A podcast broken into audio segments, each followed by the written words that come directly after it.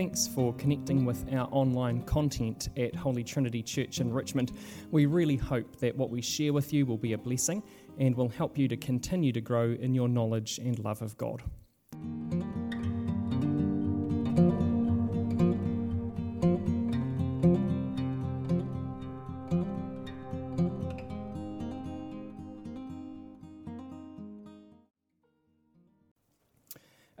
If you've ever been waiting for someone to collect you and they didn't show up when you expected them to.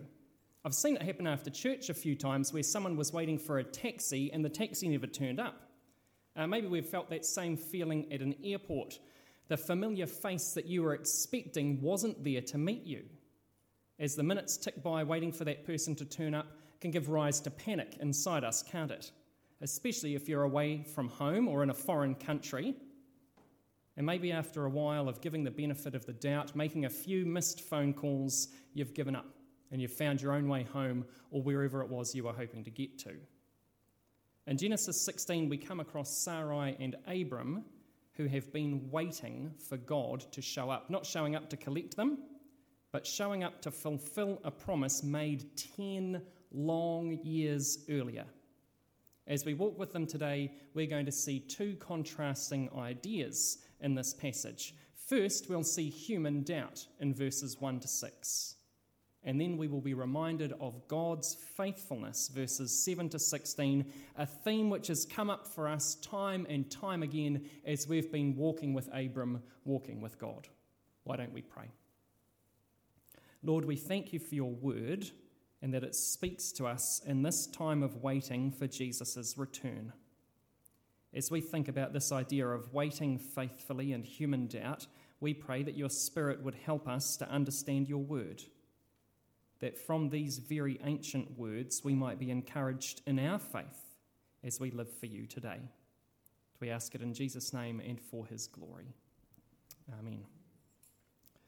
Well, it is important for us to remember that as we pick up with Abram and Sarai, chapter 16 doesn't follow hot on the heels of chapter 15. There's that 10 year gap that is passed.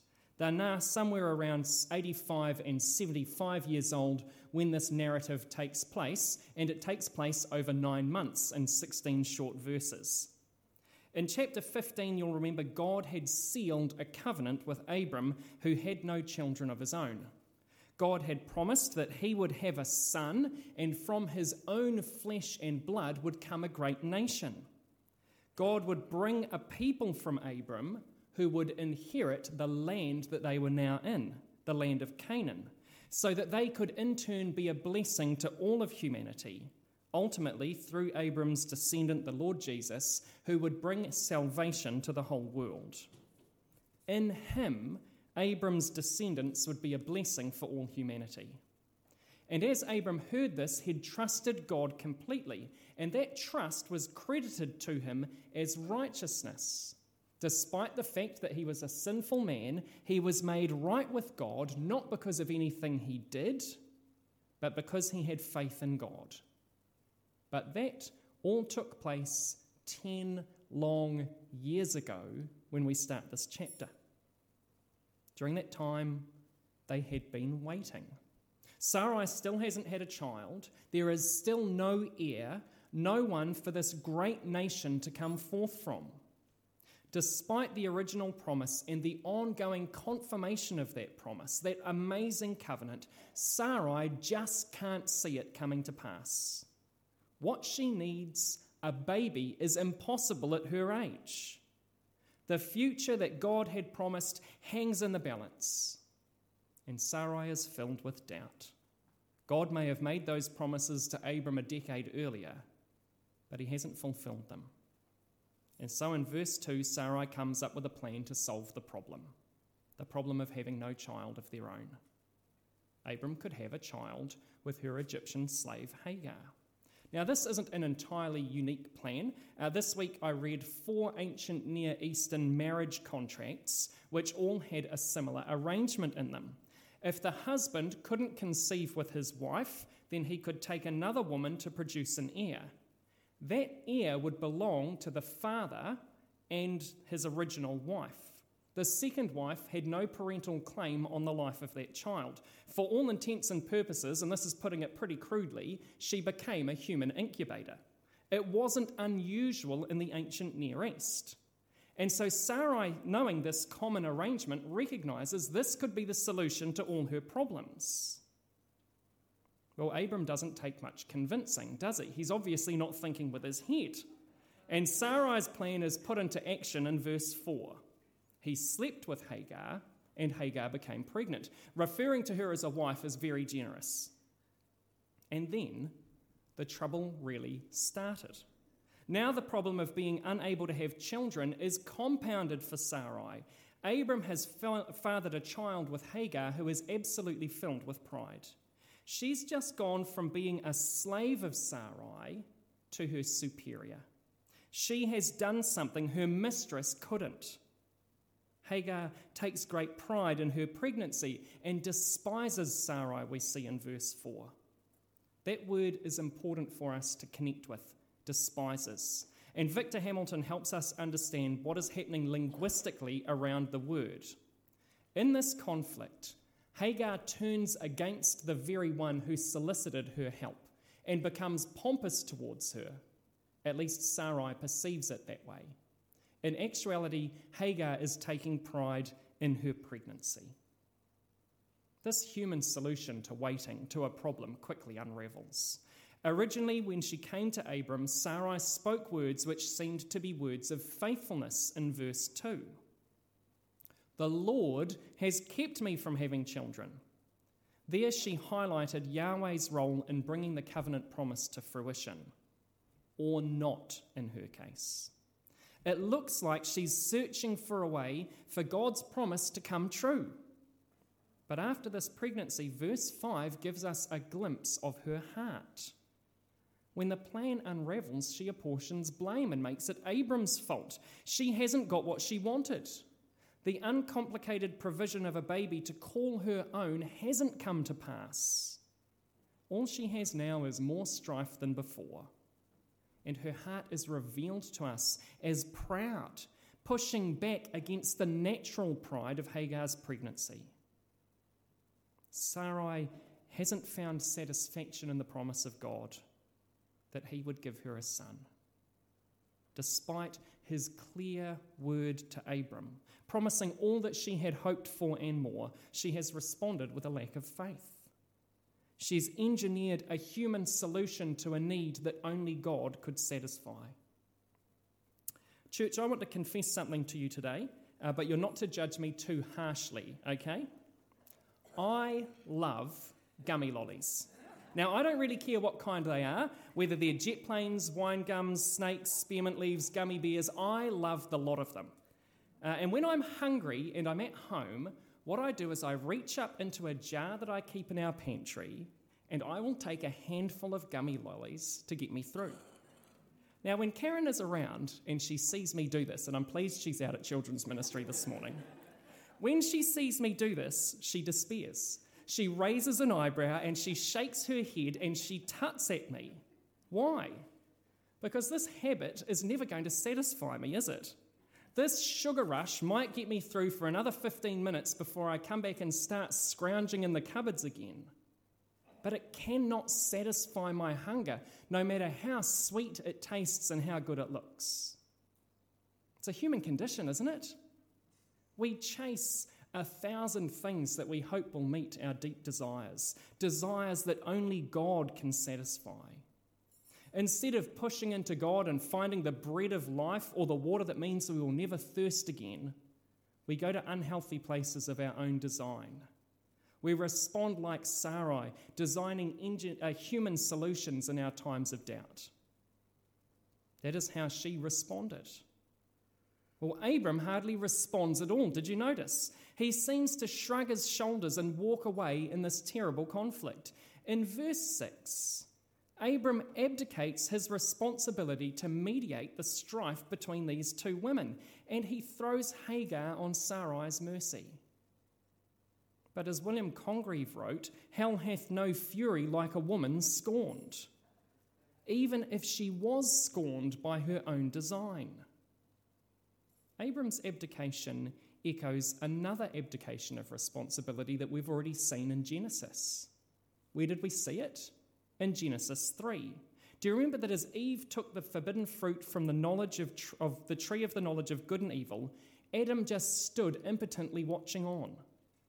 He saw Eve turning her back on God's clear word to him You must not eat the fruit from that tree, for surely you will die. And he did nothing. Christian men, I think there's a case study here for us. Here is a warning and a reminder. God calls us to love our wives as Christ loves the church. Sometimes that's hard work. God calls us to lead in marriage and family wisely. But it's really easy to become a passenger, isn't it? It's hard to take the lead in family prayer time. It's tough to get everybody together into one place to open the scriptures. So, blokes, do we take the lead? Or do we expect our wives to carry that responsibility in our place, as well as the care and nurture of our family that they already hold? When we abdicate our responsibility in family life, or in marriage or spiritual direction for our whānau, we create situations of discord and strife. Now, our world rankles at the idea of men taking the, lead in marriage and family life. It's not a popular concept. We should expect our world to reject that idea. We saw it as a consequence of Adam's abdication of responsibility in the first place. That's where the battle of the sexes began. And we've been living with this imperfect imbalance ever since. And so we easily see that responsibility as a position of domination, of suppressing women, and that is not God's intent for us, gentlemen. As we exercise the fruit of the Spirit, we need to fight the temptation to dominate or to just coast along like Adam and Abram, when they should have been steering the ones they loved away from doubt and to the clear word of God instead. Christian wives, how good are you at being led? It's not easy or natural, is it? When we fear domination or ungodly leading, our response is to push back instead of gently encouraging a husband to lead in matters of faith. The Christian response for both husband and wife requires God's Spirit to be at work in us, for grace and compassion to abound, so that we might honour God in our relationships as men and women taking up responsibility rather than abdicating and leaving it. Well, as, Adam, uh, as Abram abdicates his responsibility, as he refuses to judge between Hagar and Sarai. He refuses to take the lead. Sarai treats Hagar appallingly. He treats her, she treats her so badly that she runs away. She flees the miserable oppression of her mistress. And now God's faithfulness shines through in the midst of all this human doubt that He will keep His promise in His timing and truly satisfy. In verse 7, we see that the angel of the Lord finds Hagar near a spring in the desert. It's a description of what God is about to be to her. This poor, oppressed, mistreated alien who's been pushed out after having been used by her mistress for her own ends is about to find sustaining life in the midst of a very dry and lonely place. As we see the angel of the Lord arrive on the scene, it's important that we understand who this is. The angel of the Lord, or sometimes called the angel of Yahweh, appears in various places in Scripture. We're just going to survey a few very quickly. In Exodus 3 2, the angel of the Lord appears to Moses as a flame, and God speaks to him from inside that bush. The voice the angel of the Lord speaks with is God's voice.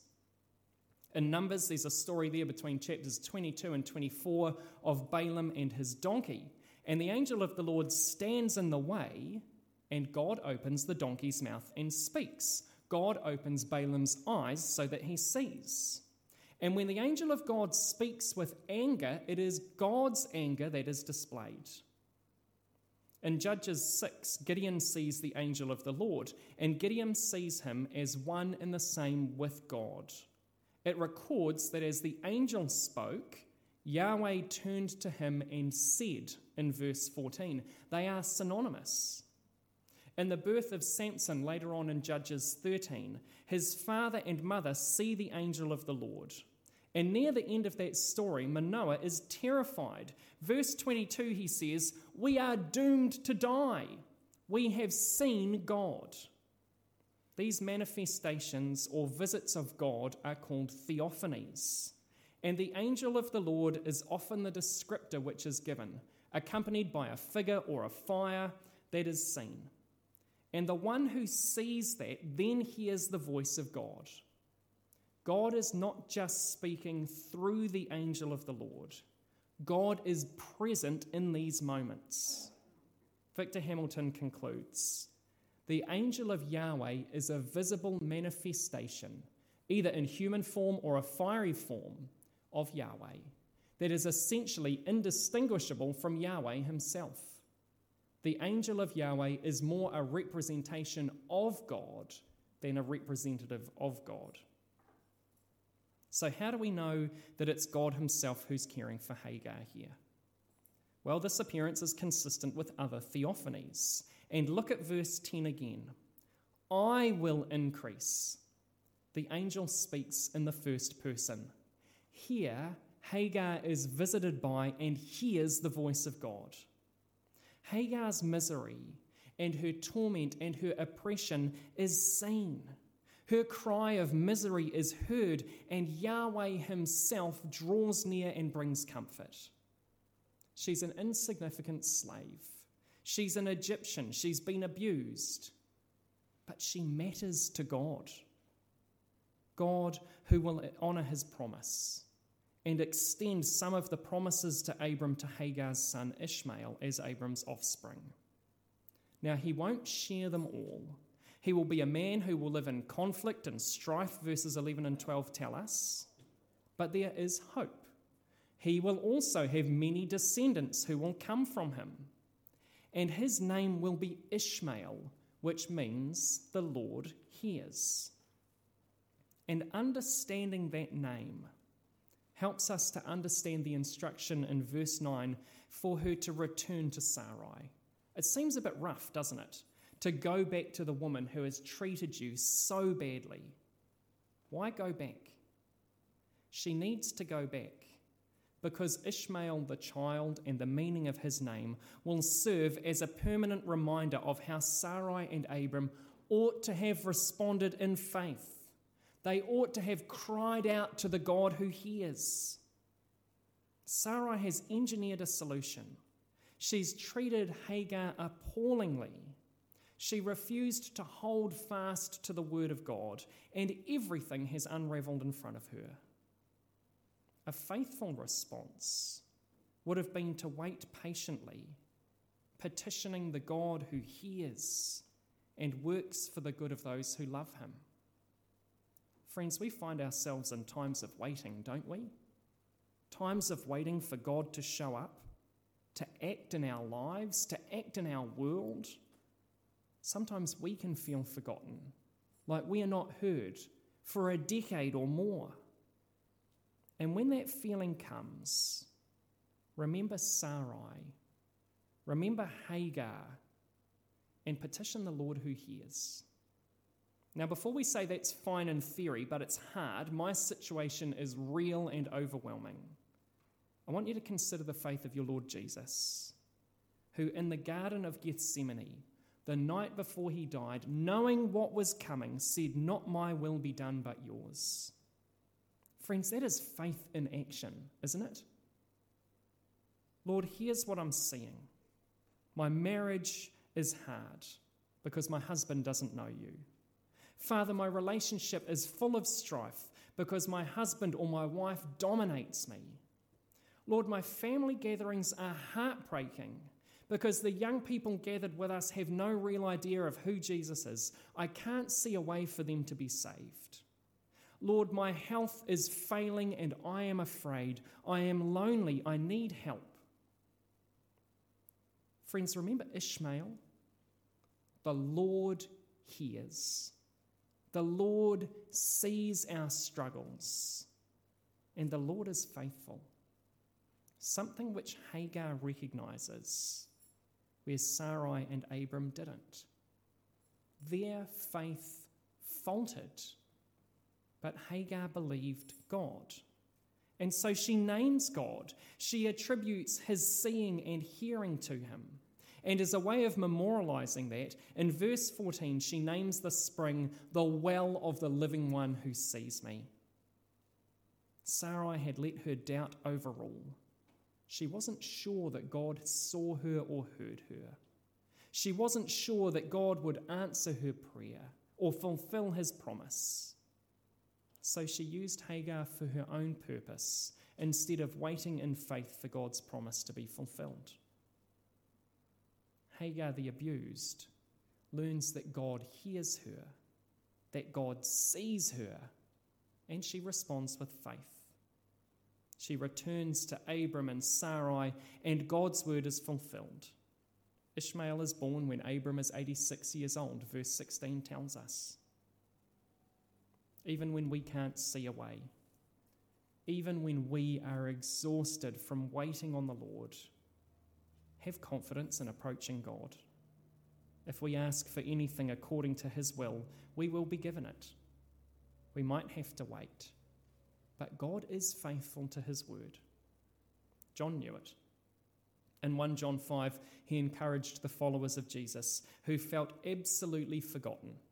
The followers of Jesus who had expected their Lord to return in their lifetimes to keep trusting the promise of God and petitioning the one who hears. In all the long years of waiting, waiting for God to finally complete his promises in Jesus, God remains faithful to his promise and his plan of salvation. Like Sarai, there are times where we are going to be sorely tempted, both individually and collectively as a church, tempted to turn our backs on God's way and to engineer solutions of our own to meet our deep needs that only He can satisfy in the Lord Jesus as His Spirit works in us.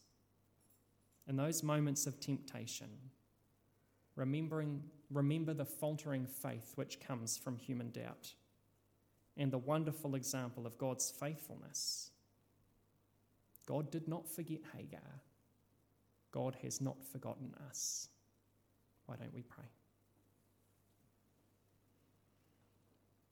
Heavenly Father, we thank you that you are true to your word.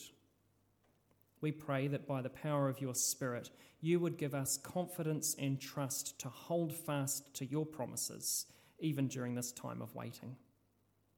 Lord, we wait for things in our own lives where we long to see your promises fulfilled. We wait for things in this world that we long to see changed. We pray, Lord, that that would not diminish our faith, but that as we wait on the Lord Jesus in the power of your Spirit, that would see our faith strengthened day by day. We ask these things in Jesus' name and for his glory. Amen.